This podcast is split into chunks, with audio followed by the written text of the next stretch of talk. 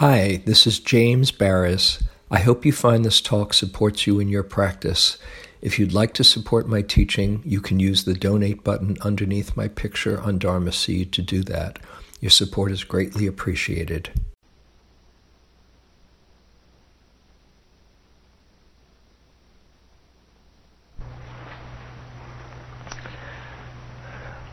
Tonight I, I want to talk about the possibility of transforming suffering into happiness. Sound like a good alchemical process?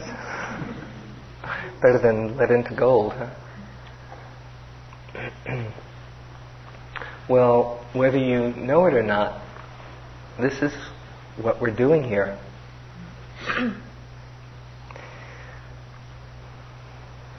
the last few days we've been including in the instructions the mindfulness of the feeling tone or the flavor of experience. And that is that in each moment there is a quality or a taste of pleasantness or unpleasantness or neutrality, neither pleasant nor unpleasant. And that pretty much covers all possibilities. If you're a human, if you're an animal, if you're an ant, if you're a, a protozoa, protozoan, there is a positive experience that we gravitate towards, usually, an unpleasant experience that has typically a reaction, or neither pleasant or unpleasant. This is the second foundation of mindfulness that the Buddha talked about in his discourse on mindfulness, that this meditation process comes out of. When we're not mindful, when we are caught in our habits and patterns, when the moment is pleasant, we have a very strong tendency to grasp, to hold on to it, to keep it here, to increase it, to figure out ways as it starts to subside to keep it here or get more. This creates a lot of pain and suffering. This is the second noble truth wanting certain things, wanting reality to stay or remain or go according to your wishes is suffering when it's not happening. When the taste is unpleasant, there is a very strong tendency to push away, to avoid. Aversion, judgment, aggression, ill will, a contracting away from experience, anger. And that also causes some confusion and is unpleasant. When the flavor is neutral, there is a tendency to be unclear about what's happening, to get lost in other things to be bored, to get confused. This often leads to more grasping for better entertainment or pushing away this feeling of boredom and restlessness. So it can easily lead to either of the other two. Those three reactions of the taste pleasantness, unpleasant, neutrality, leading to grasping, aversion, or confusion, delusion. Those are the causes of suffering. The roots of suffering in the Buddhist um, psychology and understanding of the process of karma all the roots of suffering come down to those three responses of grasping or greed, aversion or hatred, or delusion, ignorance, sometimes talked about as attachment, aversion, ignorance, or greed, hatred, delusion. All of unwholesome karma and suffering, those are the roots of them. The other possibilities of response to those same tastes or flavors, if one sees clearly, when there is a pleasant experience, and you simply note it and notice it as pleasant, it's possible to experience the pleasantness fully without grasping, without feeling a sense of contraction and holding on to the experience. That simply can be there and feel the happiness or the joy or the calm or whatever it is, and realize that it's impermanent like everything, and then let it go. This is a moment of non grasping, non greed if the experience is unpleasant, it's possible to simply notice the unpleasantness of the situation, name it as unpleasant, realize it's unpleasant, and not have that response of contraction, of closing down, or of adding a layer of fear onto touching what's here, which will just create more suffering. And when we don't add that extra response, we can actually be with the experience as it is without it confusing us. Knowing that it's impermanent, knowing that it will pass away, and simply being here for it. And I would guess that most everybody here has had some moments on this retreat where you felt an unpleasant situation and it didn't spin you out.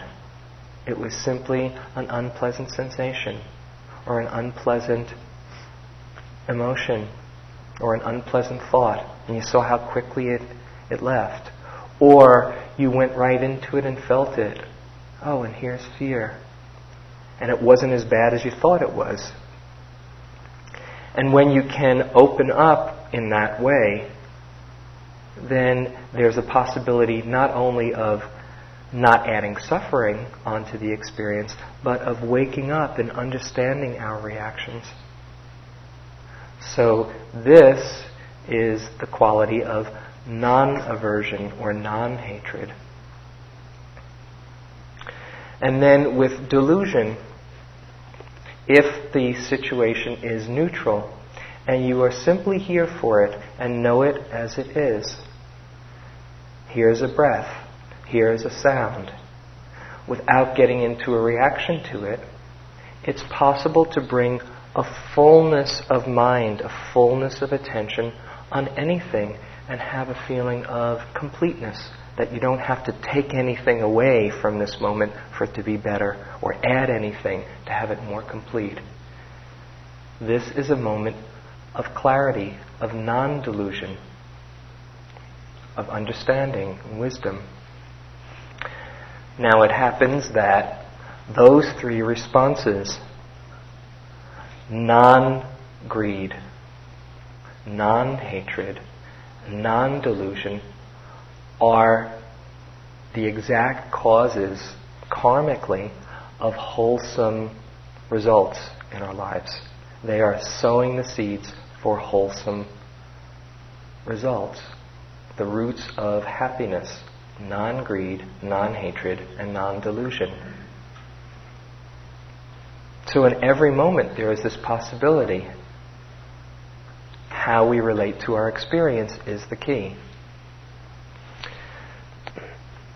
Now, this is not only true of Buddhist terminology and uh, understanding of karma. This is true in most spiritual traditions. The Buddhists and the Buddha had a way of saying things in the negative. It's not this, it's not this, it's not this. Non greed, non hatred, non delusion. Take away this, this, this, this, and this, and what you have left is the deep understanding of reality. Um, I was, from a number of years before getting into Buddhist practice, into a more devotional path, bhakti path. I mentioned that uh, Maharaji, Neem Karoli Baba, was somebody who touched me deeply and who I was turned on to Dharma before I got into Vipassana. And I used to have a, a big conflict which path was mine when I started to get into Vipassana practice because it was, was quite extraordinary coming into practice. But I didn't know whether I was a, a Buddhist or a Bhakti. And I struggled with this for, for a while, uh, for a good close to a year. And one day it dawned on me that Maharaji's instructions, his full instructions for uh, the Dharma to unfold, are love everyone, serve everyone, and remember God. One day, it dawned on me that those are exactly the th- three same things as non greed, non hatred, non delusion. Non greed, which is service or generosity. Non hatred, which is love. Non delusion, which is remembering, remembering the truth. It felt very good when I came to rest. Oh, I don't have to decide. It's the same thing. the truth just comes in lots of different packages. You know, so we call this one Buddhist and this one devotional and this one Christian and this one Jewish and this one Sufi. There are the same expressions or different expressions of the same truth in all these different paths.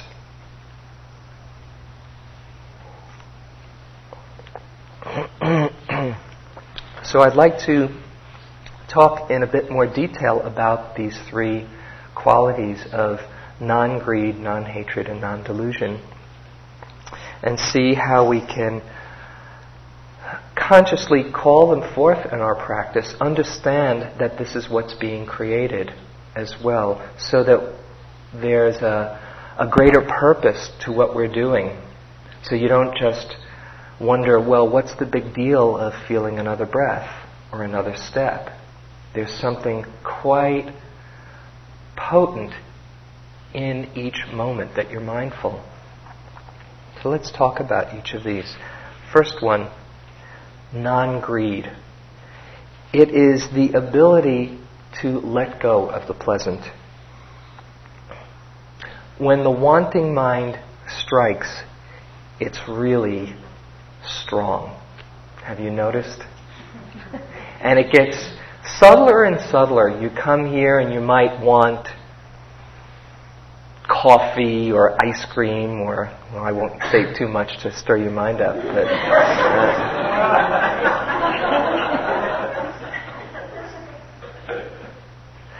but you think about all the things that uh, that you've left at home, and then as the retreat goes on, you get more and more into the retreat, and then you kind of notice what's around here that you really would like. You know, tofu made your way, or uh, a Dharma talk that you hope you haven't heard before, or it's still the same wanting. Or a meditation, maybe this next one is going to be the one. Or maybe you just had one that seemed like the one, and then you want it again. Oh, yeah. When you're in the middle of that wanting, that movement of mind, it doesn't matter what it is on the outside, there is this feeling of contraction. And when we see how futile it is to hold on to experience, again and again and again, you start to notice, oh, I can let go. Letting go, not in the sense of dropping a hot potato, but in simply letting it be being here for it and allowing for it to pass on its own. The wanting mind is so tricky, so seductive.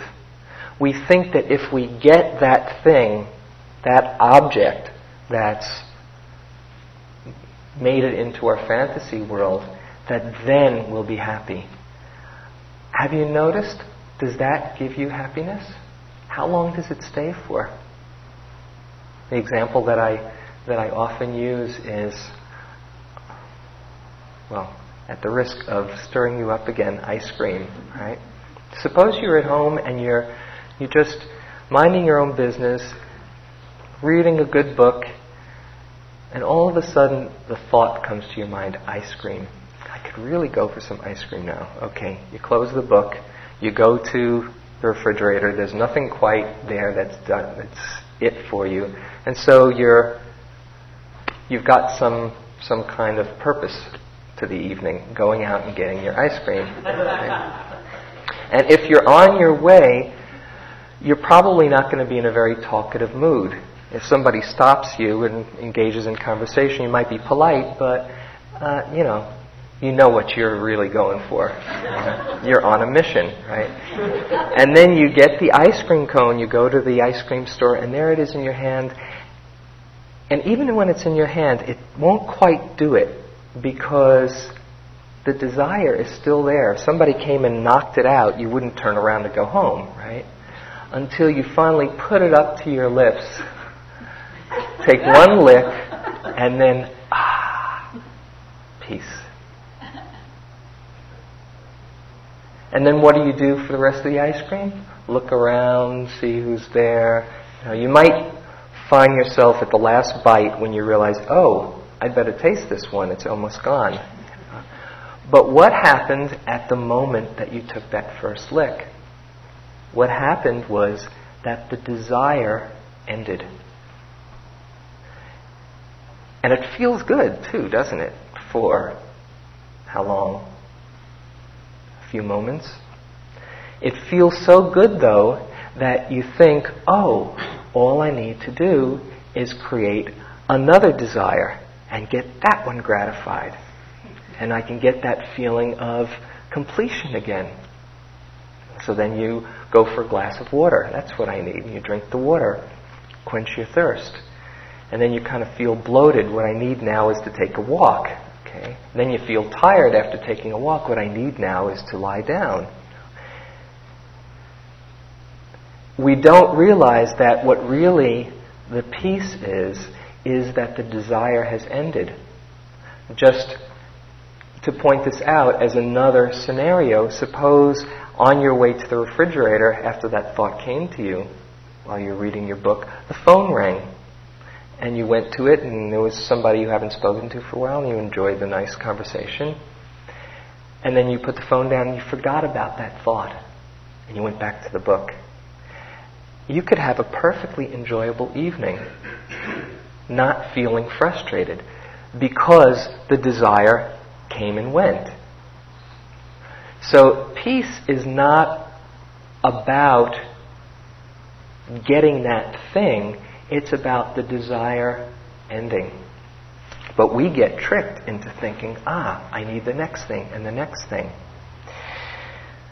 And while you're enjoying it, often you or while you're experiencing it, I should say, you're often not even able to, to enjoy it. When the, the grasping and the greed takes strong hold, you're in the middle of thinking of the next thing you can have. And I mentioned this story um, a number of years ago when my son was here. he was about two. Uh, at Yucca Valley, he came down. Uh, my wife and, and, son come down each uh, each spring, and Adam loves strawberries. So he had this, there was this bowl of strawberries, big bowl of strawberries. And he was like a kid in a candy factory, so, so to speak. There he was, this big bowl of strawberries, and he was stuffing them one after another. And I was trying to teach him to eat what he had before he went for the next bite, very naively. And there was this one moment, this one poignant moment where he had this strawberry in his mouth, and I was holding the bowl away from him for him to finish that one. And you could see the strawberries, and he's saying, strawberry, strawberry. And he couldn't taste the one in his mouth. And we do this while we're in the middle of the one that we've finally got. Our mind can topple forward to the next one. It's such an incessant process. Letting go of that is very, very it's like putting down some extra baggage where you can actually experience the strawberry or experience the moment. It doesn't mean you have to deprive yourself of it. And in fact, that quality of letting go, there's a feeling of trust that it won't be the end. It comes out of a space of sufficiency. It's an outflowing of sufficiency to be able to let go. Not only let go, but when it takes the form of generosity, there's a, a deep fullness and connection that we have. We're not in a scarcity mode of, uh oh, will there be enough for me? It feels so good when we do share, doesn't it? It feels wonderful to share. But we forget it the next time that there's something there that that might be gone before we, we have our portion.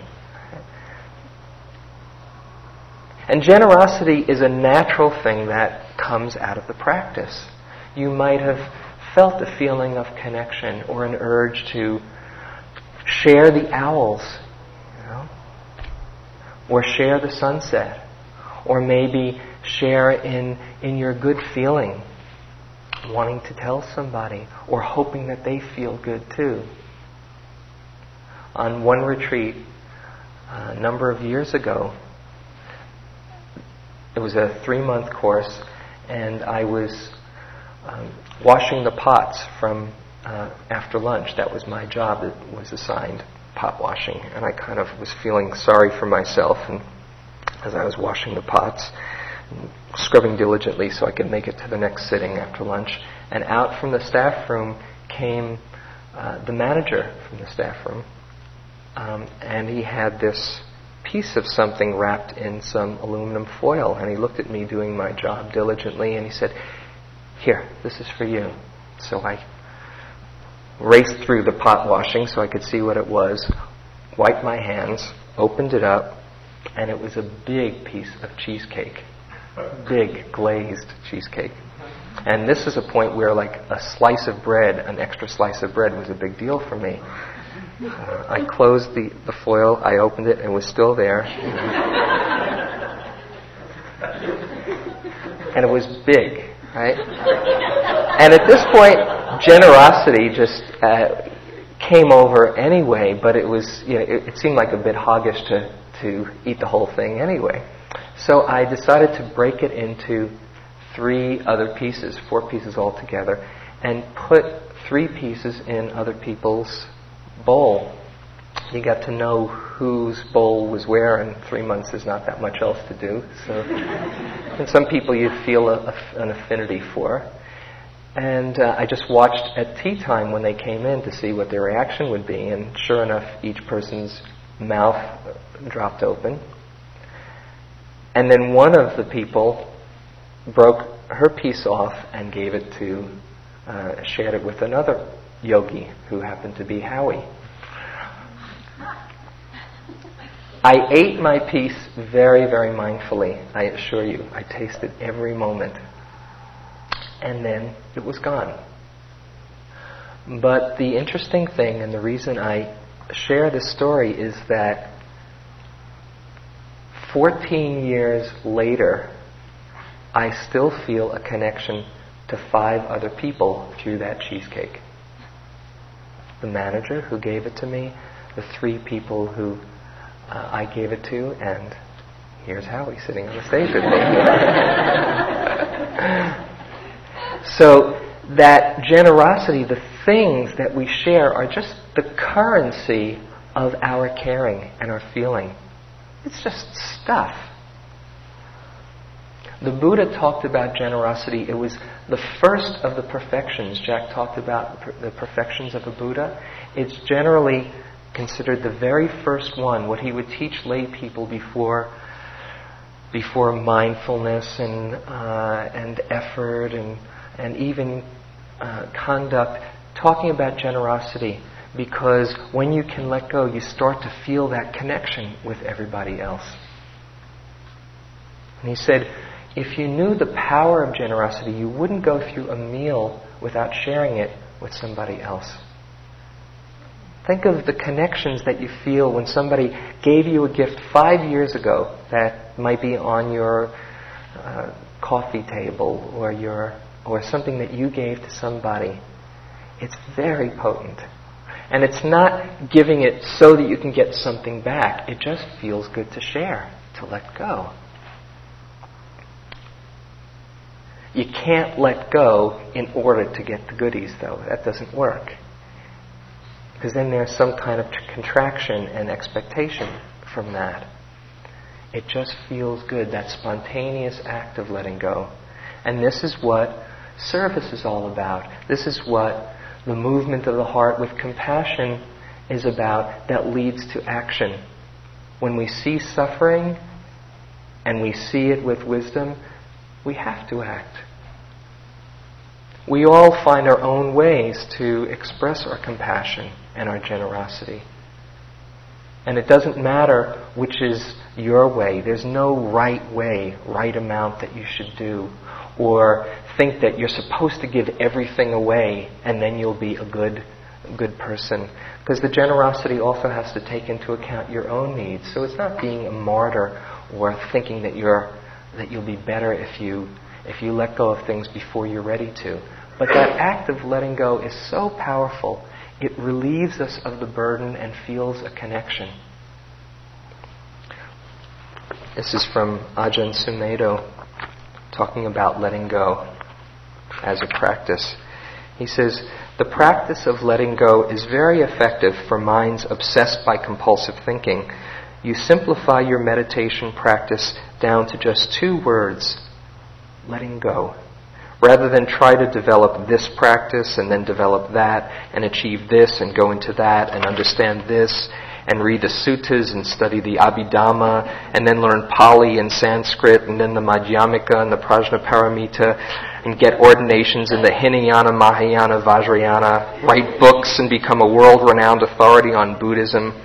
Instead of becoming the world's expert on Buddhism and being invited to great international Buddhist conferences, just let go, let go, let go. I did nothing but this for about two years. Every time I tried to understand or figure things out, I'd say, let go, let go, until the desire would fade out. So I'm making it very simple for you to save you from getting caught in incredible amounts of suffering. There's nothing more sorrowful than having to attend international Buddhist conferences.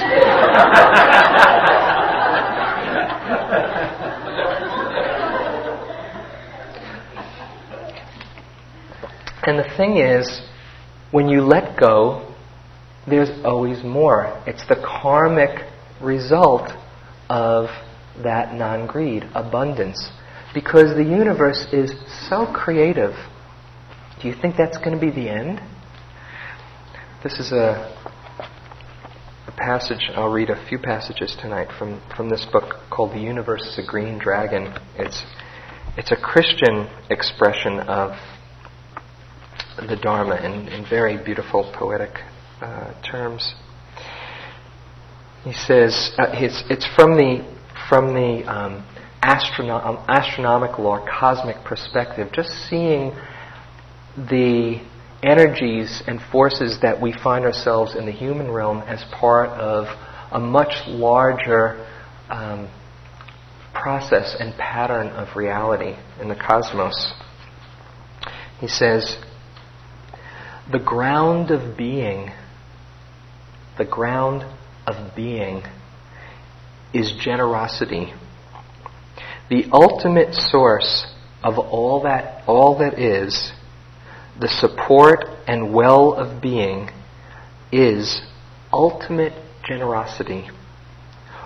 All being comes forth and shines, glimmers and glistens, because the root reality of the universe is generosity of being.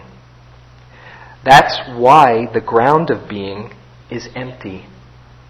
Everything has been given over to the universe.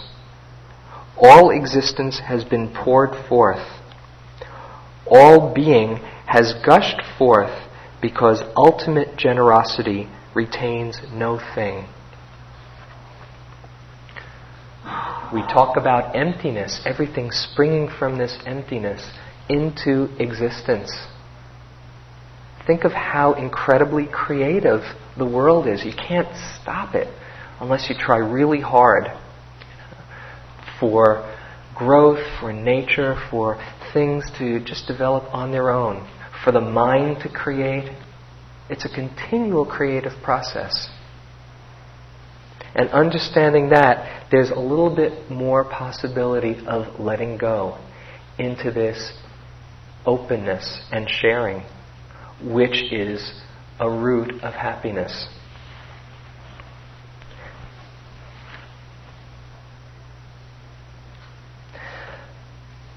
The second quality after non greed or generosity is non hatred, or put more positively, love, loving kindness.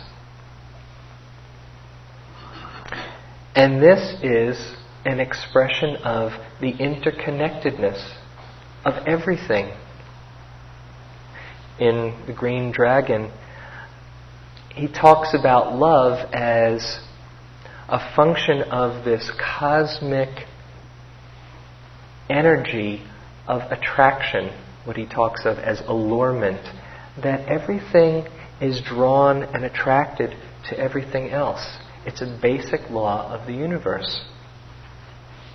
One basic law of the universe, very fundamental law.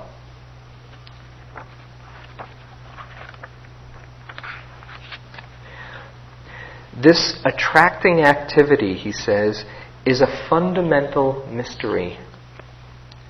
But the fact is that our galaxy is attracted by every other galaxy in the universe, and our galaxy attracts every other galaxy. The attracting activity is a stupendous and mysterious fact of existence, primal. We awake and discover that this alluring activity is the basic reality of the macrocosmic universe. I am saying that if we're going to think about love in its cosmic dimension, we must start with the universe as a whole. We must begin with the attraction that permeates the entire macrostructure. I'm speaking precisely of the basic binding energy found everywhere in reality. Galaxies to each other, the planets around the sun in our solar system, gravity, magnetism, all of these mysterious forces, even within the atom, binding it so tightly, or atoms to other molecules, there is this fundamental principle of attraction and connection. And in the human realm, we call it love. We call it a feeling of affinity, attraction, connection. And it's very powerful. Non hatred. This is the willingness to even open up and accept and embrace this moment when it's not pleasant. That doesn't mean that you like it. That means that there's a willingness to experience it, to see that it is somehow beyond our comprehension, perhaps, part of the whole. And sometimes we think, oh, there's mistakes here somewhere. There's pain and there's suffering and there's cruelty and there's war and there's disease and all of this. How can some infinitely wise intelligence have planned all of this. Don't know. But there's birth and there's death. There's pleasure and there's pain. And if somehow we can learn to understand it instead of hating it, now that means, that doesn't mean to just accept and say, okay, this is the way it is. You can take strong action without getting confused in more fear and pushing away. Somehow understanding the reality that everything is part of this cosmos. And within our own meditation, within our own practice here, we're doing it on a fundamental level. When there's a, an ache in our shoulder, or a strong quality of anger or fear or confusion. When we respond with hate and contraction, it just intensifies things. If we can respond with some kindness, then that is allowing the process of things to transform on their own. The famous line by the Buddha that probably most of you know hatred never ceases by hatred. Hatred only ceases by love. This is an ancient and eternal law.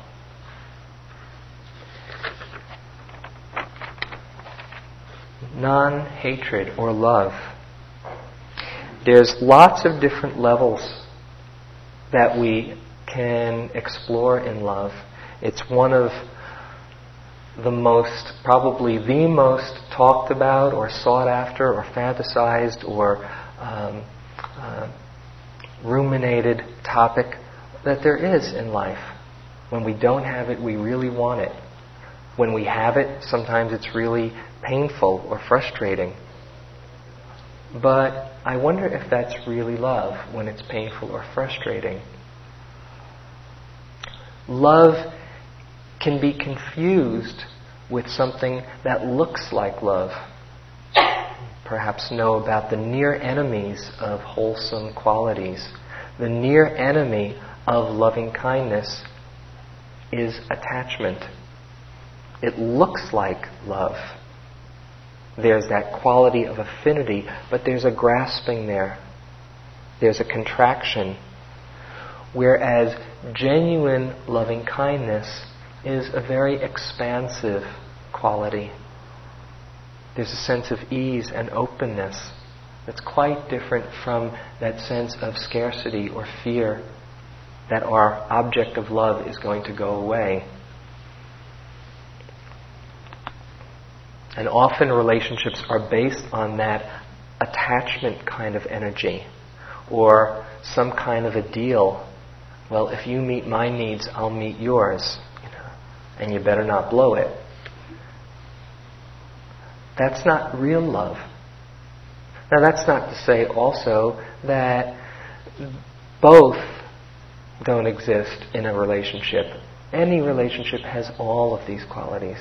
It's not so clear cut, oh, this is genuine love. My relationship is all about love, and that guy's is about attachment. They mix together. But if you can get in touch with that feeling that's not wanting something from the other person, that simply loves, that simply feels an appreciation and a connection, then it's very powerful to keep in touch with that energy, even through the pain, the confusion, the quarreling, and the fights. Where if there's a place that both of you know, if it's a if it's a primary relationship, that there's something underlying that's bigger than, uh, than the drama that's going on. It can carry you through. It's a, a feeling of goodwill, of wishing well for. The love and the loving kindness obviously are more than in just partner relationships, although that's a wonderful vehicle for exploring love and trust and forgiveness and understanding and patience. Wonderful. And we can have that also with our friendships or people in our lives uh, that, that we have good feelings for. You've probably uh, noticed as you do the metta that you can feel, you can bring up a feeling of love for somebody you haven't seen in 15 years. And just in one moment, oh yeah, and they touch your heart. And when you're really feeling that love, it's an outflowing, and you begin to soften any kind of contraction you have around what's going on here. That's why we, we do the metta.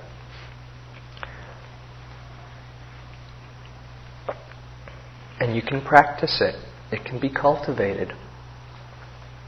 There's another level of love that has to do with something beyond person to person, interpersonal love, that I feel is important to, um, to acknowledge as we sit here and do this practice together.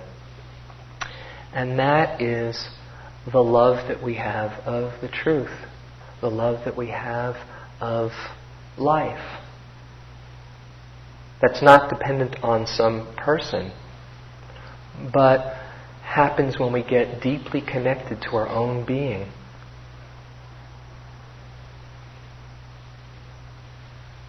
A, uh, a number of years ago, Had this experience where I understood just how important this was to me, the, the Dharma was to me. I've told the story, so for people who've heard it before, uh, one more time, and for people who haven't, uh, I hope it's useful.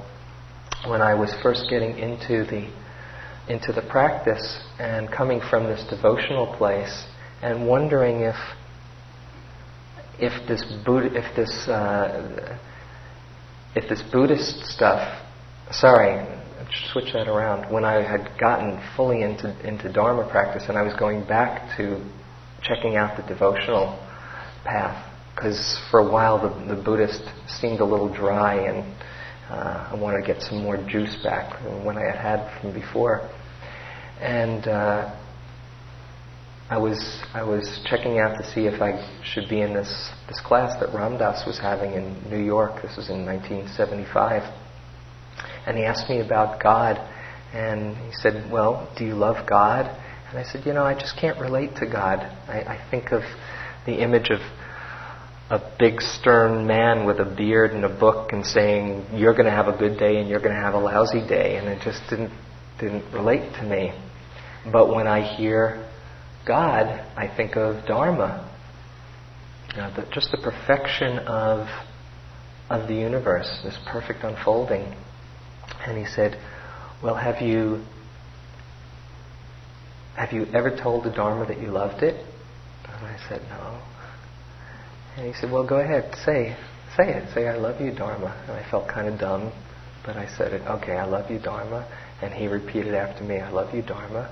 He said, I'll say it with you. And we said it a few times, I love you, Dharma. I love you, Dharma. And one time it just clicked. I really felt it and tears just started coming out of my my eyes. Yeah, I really love the Dharma. And it was this, it was a very powerful moment for me. And I think everybody here has that same feeling. Why else would you still be here? You've got to really have strong incentive to do this. This is not easy stuff. Do you love the Dharma? Do you love the truth? Don't think of the Dharma as an ache in your shoulder or a wandering mind. Do you love that feeling of wholeness, of purity, of harmony, of connection, of honesty and integrity? when you can get in touch with that, that keeps you going through a lot of um, doubtful times. How much you love it, how much it's touched you, especially on a retreat like this with, with old students. Loving the Dharma. There's even a deeper level of love that I want to mention, at least to me, as, as we do the practice. And that is where even the idea of me loving the Dharma is removed. No me and no Dharma. No duality there. But in a spirit of deep connection and completion where there's no separation between you and the Dharma, between you and everyone around you, between you and everything in this life process. And we experience it, I think, from time to time, going out into the desert or sometimes in nature, and you just take a deep breath in, and this feeling surges through you wow, isn't it amazing to be alive? Just for a moment, there's not a separation between you and the rest of life. It's just life coming through you. That experience, which is uh, very powerfully contacted in sitting practice, I know for many people, is the deepest kind of love. Because that's not dependent on anything outside yourself. This is an experience of completion.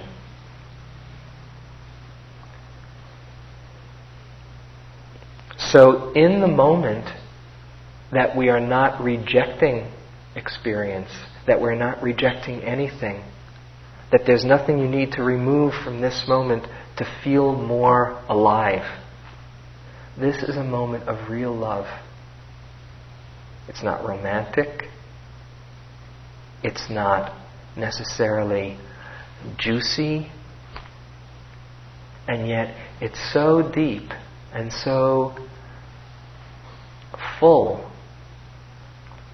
that nothing quite touches it, at least for me. Because it's not dependent on conditions. It's simply coming into this moment, which has been here all along. It's like, as many people have said, coming home. You know that feeling of coming home? You can't be lost when you're home, can you?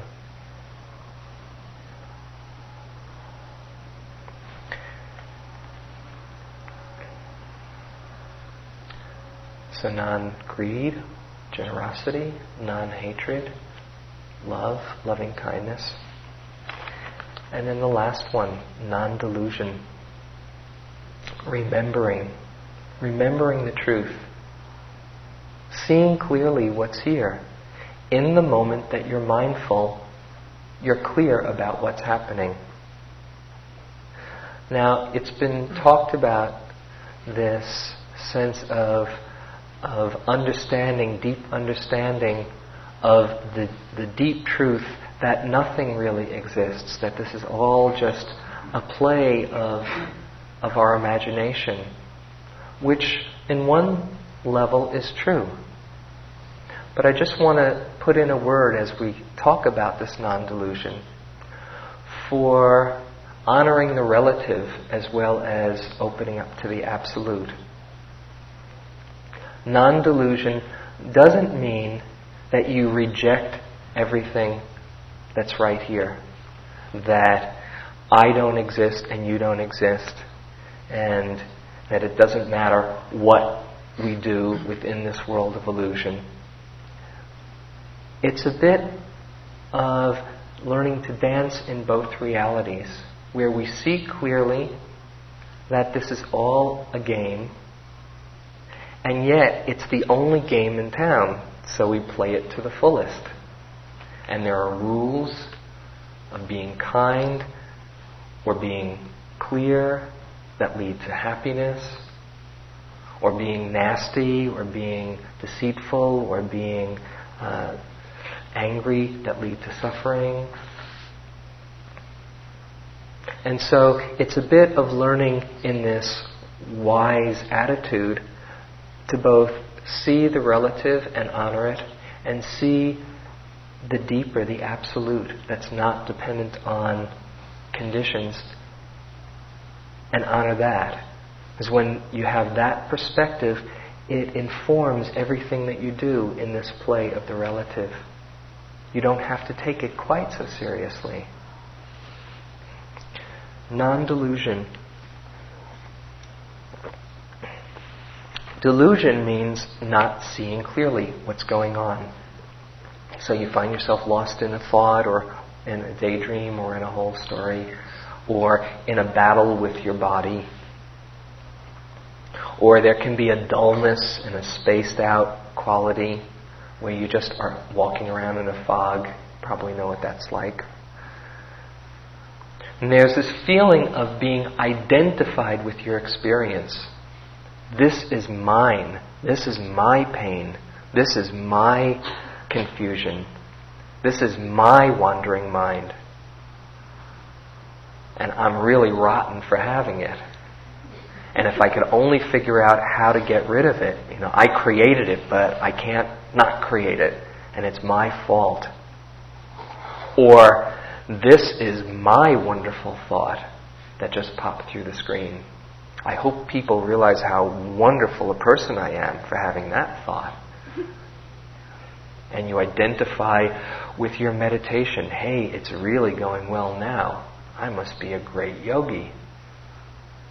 This is called identification or wrong view, what Carol spoke about last night. When you see clearly, you see that these phenomena of sensations and thoughts and feelings are just happening on their own. You don't have control over the concentration staying or the mindfulness or the energy. You don't have control over the sweeping through of aversion or contraction or um, judgment or sadness just coming through on their own. If you had any control over them, then you just say, oh, go away. But there they are coming on their own. We take them to be ours. And this creates a lot of problems. On one retreat, again, another long course, three month retreat, this came home to me really clearly how I don't own nor can take responsibility for my experience. I had been doing the practice and it was really uh, uh, going well, so to speak. I was pretty clear and pretty mindful and pretty concentrated for this this part of the, this phase of the retreat. And I was just I was sitting for long time, hours, hour after hour, and my body wasn't hurting. It was really far out. You can imagine it. I mean, it was just the way it was. And I was in this one sitting in the hall, and I was sitting with my eyes open, uh, and I had been sitting for a number of hours when this yogi comes in who was a really great yogi, just very sincere, somebody who I, I, had a lot of respect for and, and, and took inspiration from.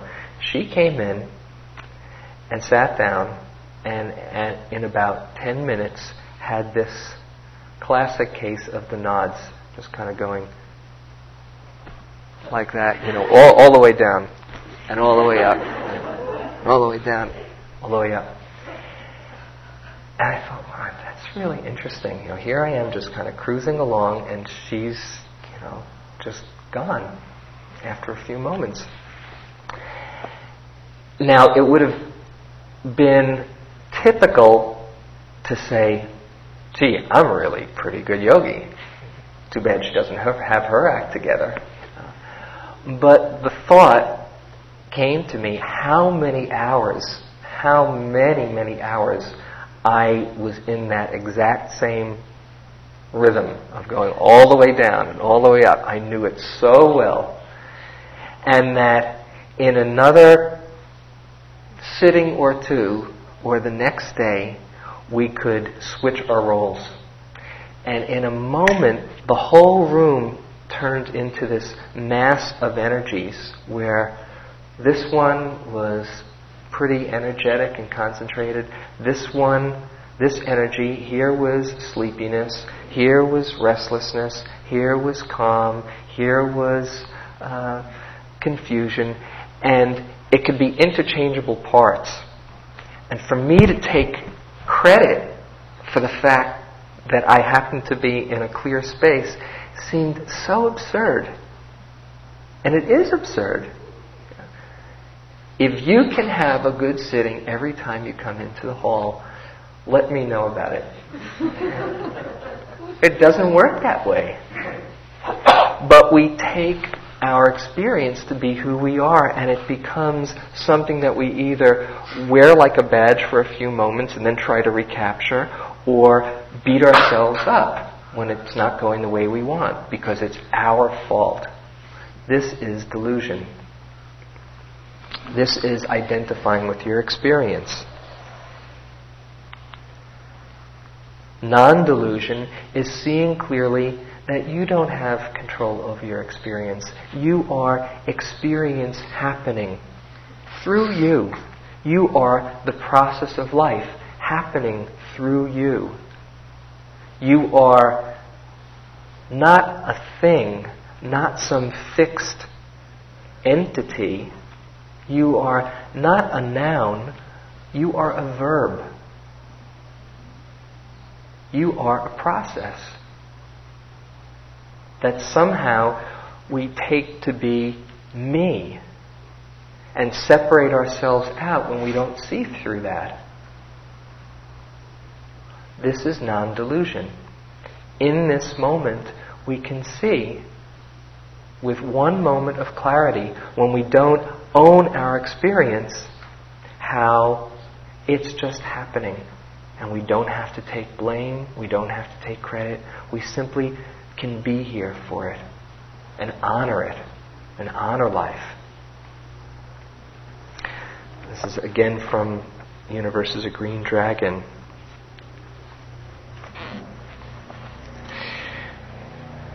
We are the self reflection of the universe.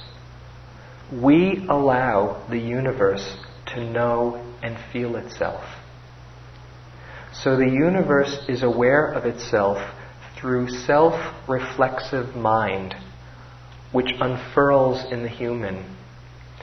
We were brought forth so that these experiences of beauty could enter awareness. The primeval fireball in the Big Bang, when it all started, existed for 20 billion years without self awareness. The creative work of the supernovas existed for billions of years without self reflexive awareness. That star could not by itself become aware of its own beauty or sacrifice, but the star can, through us, reflect back on itself. In a sense, you are the star. Look at your hand. Do you claim it as your own? Every element was forged in temperatures a million times hotter than molten rock, each atom fashioned in the blazing heat of the star.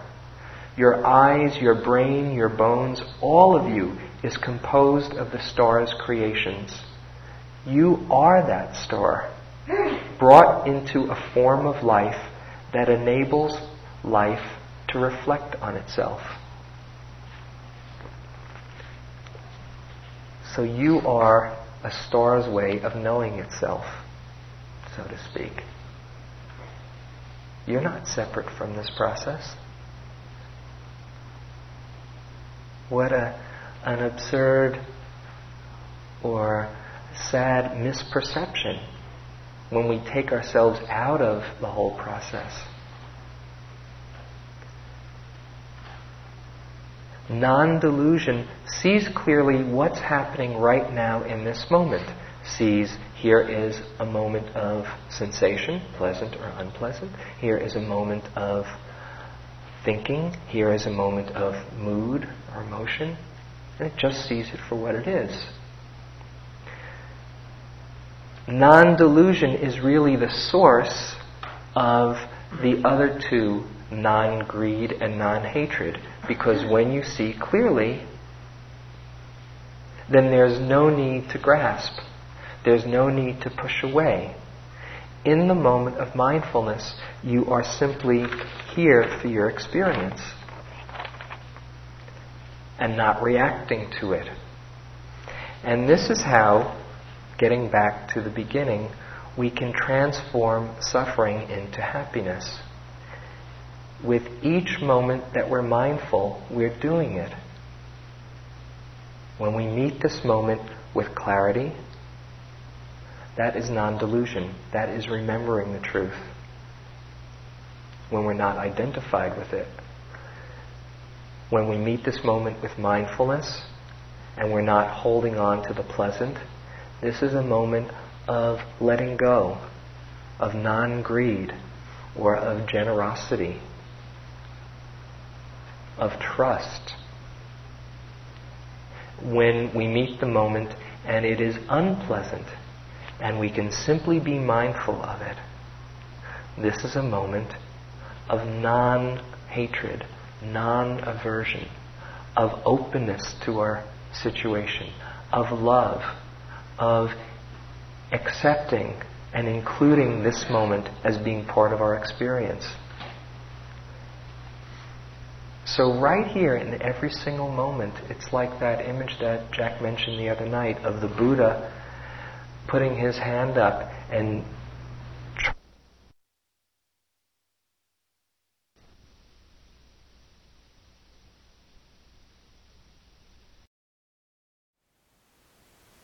Thank you for listening. To learn how you can support the teachers and Dharma Seed, please visit dharmaseed.org slash donate.